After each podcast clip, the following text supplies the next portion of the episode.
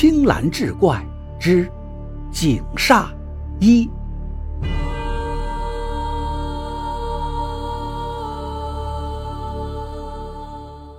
那口井里本来就死过这么多女娃了，现在又出了这档子事儿，让村子里的人人心惶惶。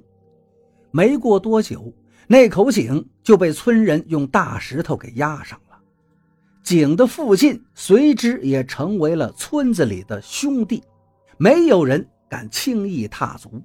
村民们宁愿绕道走，也不愿打井边过。老道士听完，叹了口气，说：“寡妇的小女儿被他亲娘推进井里，本来怨气就大，再加上后来井里又死了那么多的女娃，井里是怨气冲天呐，已经成了养煞之地，才把他给养成了鬼煞。这怨魂呐，一旦成了煞，被怨气侵蚀，就丧失了自己的本来心智。”变成只知嗜血吃人、伤人害命的邪祟，但是这女娃虽成了煞，心中却仍留有执念，记得临终之事，保留了一丝神识，在井边等待他娘回来，实属难得呀。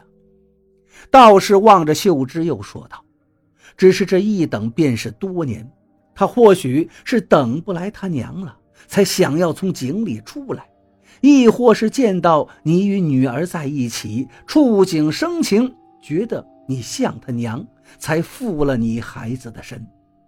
但想来他应该是并无恶意，否则以这鬼煞的能耐，你们又怎能活到现在？秀芝一心想着女儿的安危，忙问道士：“到底该怎么办？”道士说道。既然已经知道了鬼煞的来历，明白了他怨念所在，这就好办了。只要找到他娘，让他娘拿着花头绳把他给接走，他怨念不复，执念不存，自然也就消散了。这时，邻居家的婆婆却说道：“你们想要去找那寡妇帮忙，这事儿却是不大好办呢。当年那场大灾荒。”他虽然拿女儿的命换来了一瓢米，但又能够吃几天呢？大灾荒还没过去，他儿子就饿死了。他虽说是活了下来，却因为儿子的死变得疯疯癫癫。后来被邻村的一个亲戚接走照料，现在呢，应该还在世。老道想了想，说：“只要他还活着，自己就有办法。”然后给邻居婆婆要了寡妇亲戚家的地址，就和秀芝一起赶了过去。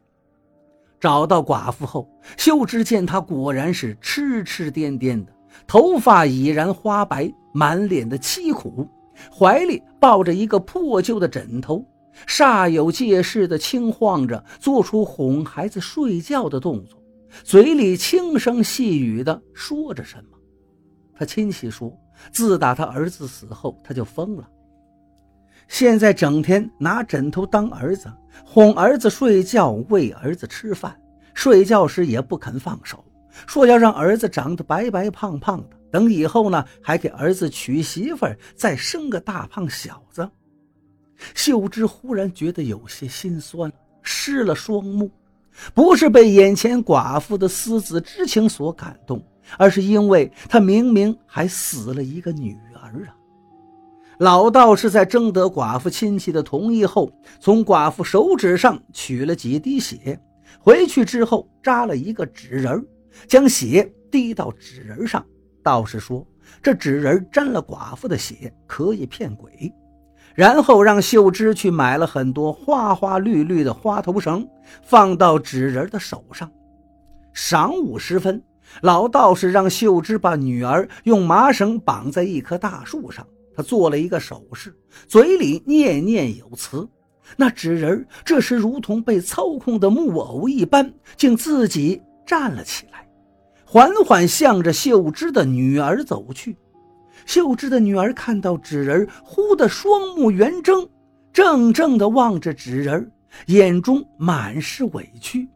他张开小嘴，似乎想要喊妈妈，然而却声若蚊蝇，这两个字他始终没有喊出来。他挣扎着想要向那纸人扑过去，却一直被绳子束缚着。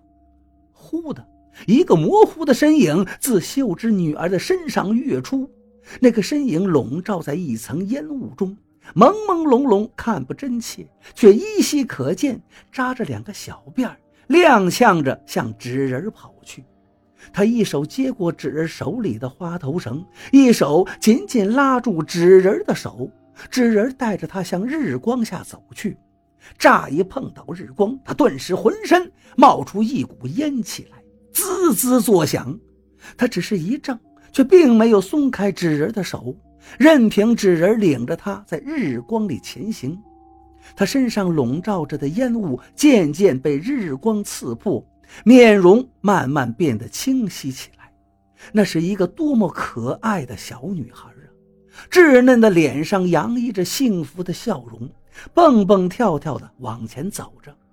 然而秀芝却注意到，那灿烂的笑容下，小女孩的眼角却有眼泪流下，她的稚嫩肩膀一耸一耸的。